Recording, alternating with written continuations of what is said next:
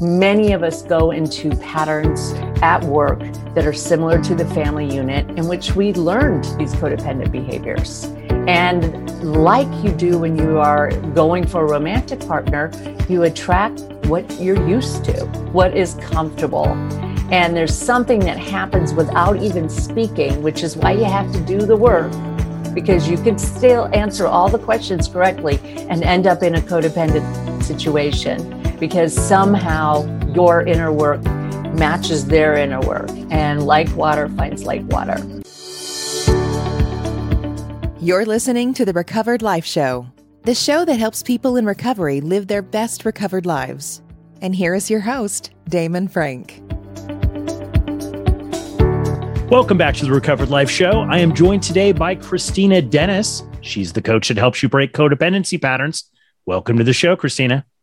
Oh, thank you so much for having me. I'm very excited. I'm excited to have you. Uh, I was really looking forward to this conversation because you are an expert in everything codependency. And right now, everybody is gearing up either to go back at work, interviewing for a job, redefining how they're going to work post pandemic. Right. And I want to talk with you today about codependency relationships at work. And I guess there that that's a that's a thing, right? It absolutely is. And it's kind of surprising because most of us look at these relationships as romantic or within family unit. But many of us who are codependent, and I am a lovely recovering codependent and wear it now like a badge of honor because I know that I was able to do the work to break the patterns. We usually are codependent because of early childhood years. And that is not just relegated or, or separated to your romantic relationship. Many of us go into patterns at work that are similar to the family unit in which we learned these codependent behaviors. And like you do when you are going for a romantic partner, you attract what you're used to, what is comfortable. And there's something that happens without even speaking, which is why you have to do the work because you can still answer all the questions correctly and end up in a codependent situation because somehow your inner work matches their inner work and like water finds like water. So it's worth it. Yeah, you know, I think the pandemic brought out a lot of people's attention to work issues that they had that that maybe were were kind of there, but they just because of the hustle and bustle in life, commuting to work, getting projects done, family. They just didn't really pay that much attention to them and, and really realize how dysfunctional they were until all of a sudden they're working at home for a year and yes. the whole dynamic shifts. H- how do you know if you're in a codependent relationship at work? What does that look like, Kristina? Well, uh, it's a symbiotic relationship. The codependent is in codependency patterns with another codependent, and it's where your boundaries are very, very fuzzy, you know, and not exactly clear, where you're expected to behave a certain way for the positive benefit of another person, even if it means that you suffer and that you get less. In addition, there's a whole flip side to it as a leader. And I was a, a leader in extreme industries. I ran large hotels. I had many, many employees I was incredibly codependent with my managers and anybody who was close to me, where I fulfilled their personal needs and didn't hold them accountable to complete their work because of a friendship, because I wanted to be liked. So it's both sides. And a lot of times people have this image that codependent people are weak, uh, don't have courage, don't speak up. And that's not necessarily true. It's about the nature of the relationships that we are having, the lack of boundaries, and the um, unspoken contracts, which it are very really, important. It isn't the, always the person because I think when people think of a stereotype of a codependent person, they're thinking of a victim, right? Yes. Somebody who's being victimized, they're being abused, they're being, you know, they're being asked to do things that re- really they shouldn't be doing that aren't their responsibilities. But sometimes, and in many cases, I, I have noticed it is in organizations, it is with the leaders. Yes. And also the leaders taking responsibility for uh, coworkers and and subordinates and people that they manage right. Um, trying to always make sure that everything is okay all the time. Well, and let's say a nice example of that is when you have a troubled employee, but you have a concern for them as a person, which every manager should have. But yours goes a little bit further. And you're the person who's the glue that's keeping the department get together. You're advocating for this troubled employee. You're hurting the team because you're trying to be everything to everyone. And that is not possible uh, even in a situation where we're all kind of getting along, one person's preferences are going to need to be the leader, the common goal. Now we know that in some relationships, what really every relationship, they go through ebbs and flows where somebody will mm-hmm. give more and then somebody will receive more, yes. right? And it goes back and it shifts back and forth. And I think that that's probably a normal thing you would say, right? Absolutely. But how do you know if if if you're in a work relationship that's codependent? How do you know if this is becoming an issue? What are some of the feelings that you'll feel if sure. this is happening? Well, there's going to be this angst and this extreme desire on your part to please the other person. You know, the fear that comes up if you need to move a date or you're not available to work because something serious happened. I've seen it explored where people uh, don't believe in calling in sick and they're brought in working the hours that are demanded. I mean, in many ways, some of our broken codependent patterns came from outside of the family too where there's this expectation in the industry that you're going to work because that's what it takes. You know there's a whole hierarchy about people that come in that don't have the experience and they get pushed. And in addition there's the whole uh, gender issue with females who have, have families and they get pulled. And so when you are being asked to go beyond beyond a zone in which that cost you too high if that makes sense. When the cost is too high when it's against your family it's against your uh, personal serenity it's against your peace it's not taking into consideration that you are a, a human being that needs rest and needs you know food and needs uh, to have a vacation. Um, it's that unhealthy expectation that employees will be thinking about 24 7 work yeah, and, and I, have I've noticed them. this. Yeah, right. Like you notice this if you're ever in a workplace situation, whether you either work for the company or not. If you're on a team of mm-hmm. people, which a lot of people now remotely, they might not work directly for the the the company, but they're maybe it's a client right. or a contractor or something. And you know, I've noticed that um, you know people who care too much not mm-hmm. that it's not great to care about the company and the clients that you have, but this over caring to, mm-hmm. to a mm-hmm. place where it's almost an illness, right? It's making people sick.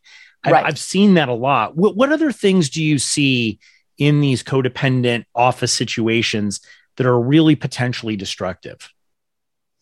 Well, I mean, the the idea that not everybody has a voice or that one person's opinion is greater than another person's opinion that breaks any kind of autonomy that you have within the relationships.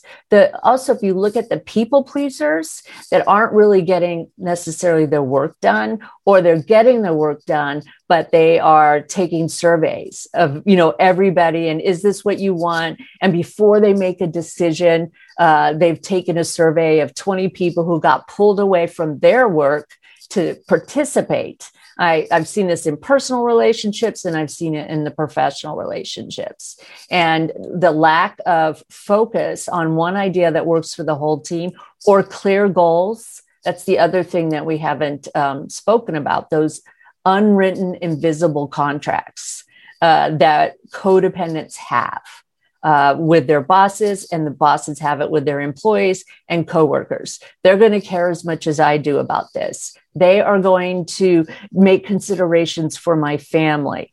Uh, they're going to, uh, I, I don't know, allow me to have this time off, or I'm never allowed to have this time off. You know, the flip side it's absolutely destructive within an organization when one group of people is getting their needs met by another group of people and it's not uh, reciprocated.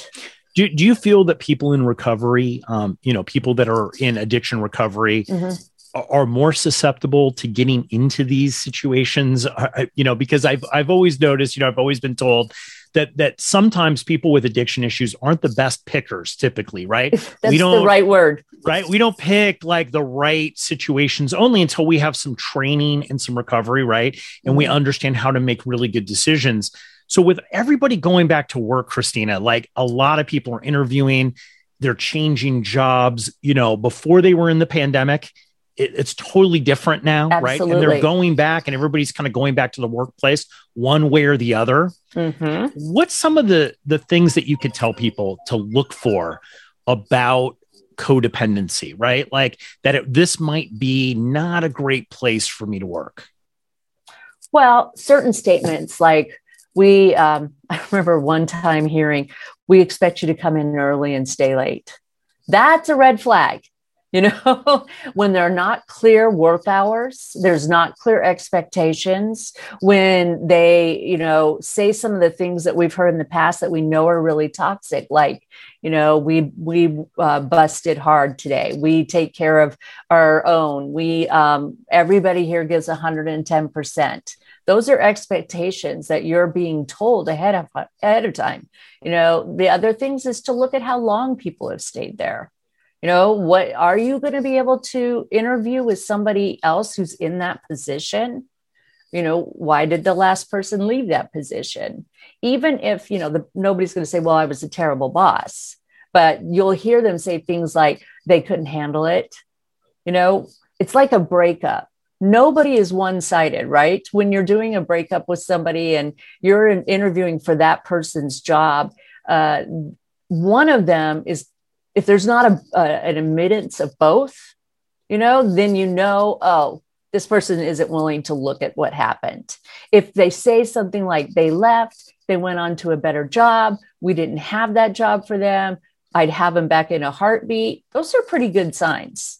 But yeah, if somebody the, yeah. says, yes, right the whole inability to leave even you know right. um i i always you know i heard somebody say a long time ago is that you know that there's codependency issues if there's a lot of un, uneven exchanges yes. of energy right? Yes. Like like and these expectations that are that are huge you know having been a business owner you know i learned really early on that the junior assistant isn't going to have the same desire to uh to to make the company go forward as I would as the owner, right? So right. I have to be careful about my expectations, especially being in recovery. I have to be clear about my expectations and what I expect, right? And what I'm going to give in in in that place of those expectations. Exactly. If there's some kind of bravado about how you know my team gives blood, sweat, and tears, then you have to look at oh that doesn't seem like the right way. If there's limits on when you can get raises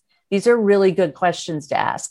How long do they uh, make you wait before you're uh, actually eligible for insurance?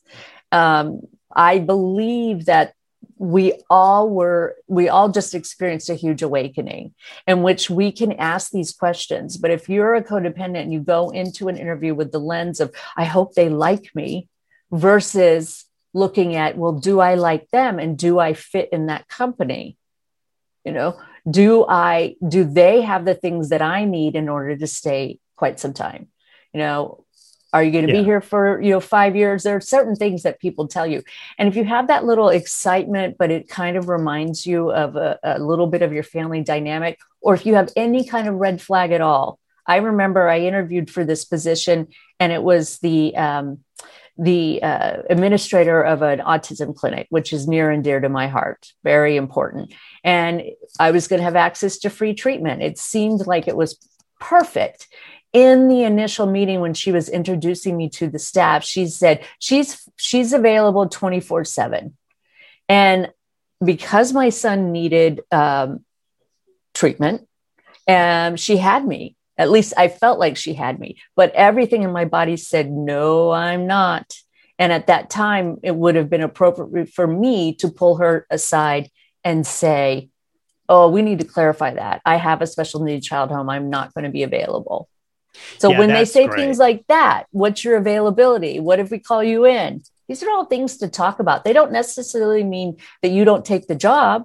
But they're things to talk about for you. So so important because what you're talking about, especially with people who are in recovery, mm-hmm. is an opportunity to be able to practice this, right? Right. Is to be able to go in an interview, to be able to see it. And you know, look, no situation is perfect, right? There's no. always going to be you know, there's always going to be the person that bugs you everywhere, any, any right. place that you go. There's always going to be something that, that's not perfect about it but but being able to see these flags and being able to say it's like okay you know what i can work within that boundary or i can't work within the boundary and that's going to maybe that's going to really hurt my recovery and it's going to hurt my serenity and just my right. overall life right. is such a really great skill um you know to wrap this up, I want to talk about strategies here because so many times people talk about codependency. Yes. And they talk about, you know, oh, it's so codependent, it's this, it's that. Yes. But there's really no way out, right, Kristina? Mm-hmm. It's like they're, they're talking about things that are really horrible and people are experiencing, but there seems to be no strategy to get out. So what what are a couple really rock solid strategies, you know, as an expert that you can impart on people who might be in an employment situation that they love but right. they notice that wow, you know, this is codependent. H- how can they start to kind of set some boundaries and take back some personal power? Well, you know, rather than jump right to HR, are those some cases that is where you need to go they need to be able to see if their supervisor or their coworker uh, is willing to sit down. It's also really important to to before you go in, get very very clear on what it is you want. And that's so hard for codependents. So take the time to do a little bit of a complaint fast where you notice every time that you want to complain. Look and see is there anything that I can do about this particular situation that's making me unhappy that I can do without anybody else? Because sometimes those of us who are in recovery do know we have resources and know that we can do something for our own mindset and our own spirituality but also include like what would your job look like what would be the best situation all right for you and then focusing on the fact that it's not necessarily going to be A or B, that it may be C. And C is always the best answer because it combines what A and B are needing. You know, be ready to have a two way conversation because as you open up what you need to say, there may be a chance that they have things that they need to say and ask very respectfully because that's that's the business part of it hey i have something to discuss with you when would be a good time and schedule an appointment. Um, start off with the pros of how much you love your job, and then finish with some strategies that you think would help you uh, perform better. You know, now yeah, stra- timing's everything with this, right? So right. you don't you you don't want to run in at like the end of the sales day and and exactly. you know, with in front of everybody and start you know and start re- trying to reset boundaries. Well, and I think you, you know brought, that's you another thing with people point. you know yes. yeah. How do you do that very, like oh. how do you know that that's the right time? You make an appointment right to, yes. to be able to talk to them. And you do it in a respectful tone. If you put anybody in a position like within a meeting because you're you're bringing up a very good point. You you start doing passive aggressive behaviors. You start character assassinating the people behind you. You've already lost. You've already broken. And that tends to be the route of codependents that aren't willing to look at their part or willing to make some changes. They will, uh, you know, set up a situation, do a survey for the people, badmouth the the boss, roll their eyes. You know, we all bring in our family dynamics sometimes, and being able to cover to to uncover and discover that part about yourself gives you the opportunity to discuss it with somebody else so that when you go in you're sticking to what really needs to happen yeah that that that's wonderful and mm-hmm. you know that is such great advice uh, because I think what it does is it sets you up for success, even if that ends up not being the place for you. Right. It allows you to be able to to exert some sort of boundaries and to be mm-hmm. able to communicate effectively without it becoming uh, volatile or mm-hmm. you know back into another really bad codependent re- exactly. relationship where, where you're at odds with everyone w- what about the coworker what about the coworker who asks you for everything uh-huh. is, you know is there do, do you recommend doing it all at once or slowly starting to put up boundaries absolutely slowly is better. Unless somebody is abusing you then a boundary needs to be set immediately. But slowly is always better. Starting to make sure that you know your boundaries. Okay if you have a coworker that doesn't finish their job and needs help and you're you need to be somewhere in an hour then you know very clearly i will do this and i will do this but i won't do that. And you say to that person, you almost teach them that you're starting to have boundaries because they are going to be a little surprised at first. This dynamic, our part in this dynamic is that we haven't said anything before. You know, we haven't done that. So when you start doing it, remember that you've done all the thinking inside of you, but they haven't. So not being too attached to their original reply, you know, their reaction. Don't take it so seriously. Realize that they need time to figure it out. But letting that person know I know I have to leave in 20 minutes. I really believe in setting boundaries and knowing ahead who is the person that triggers you. Why are they triggering you? What in that, what in their behavior is bringing you back to a time when you didn't have autonomy, you know? So I yes. love that knowing ahead of time that, oh, this person's in trouble and this is the strategy I'm going to take. Since they always come to me or always ask me to do their work, I'm going to do this, this, and this. And then if there is a, if there's a problem, you know, then you will bring in a supervisor. But if you have uh, addressed it in the most respectful way that still keeps you on your side of the street, then it is about the other person and what they're willing to do. Kristina Dennis, thank you so much for joining us. That is why you are the codependency coach. Thank, thank you, you so much for all these great tips. Where can they find out more about you? Well, I do have a website, kristinadennis.com. It starts with a K. And on there, I have lots and lots of really great surveys and, and questionnaires and things that you can get for free to learn a little bit, a little bit more about your codependency. Uh, I am always available, at least for a DM, to start a conversation.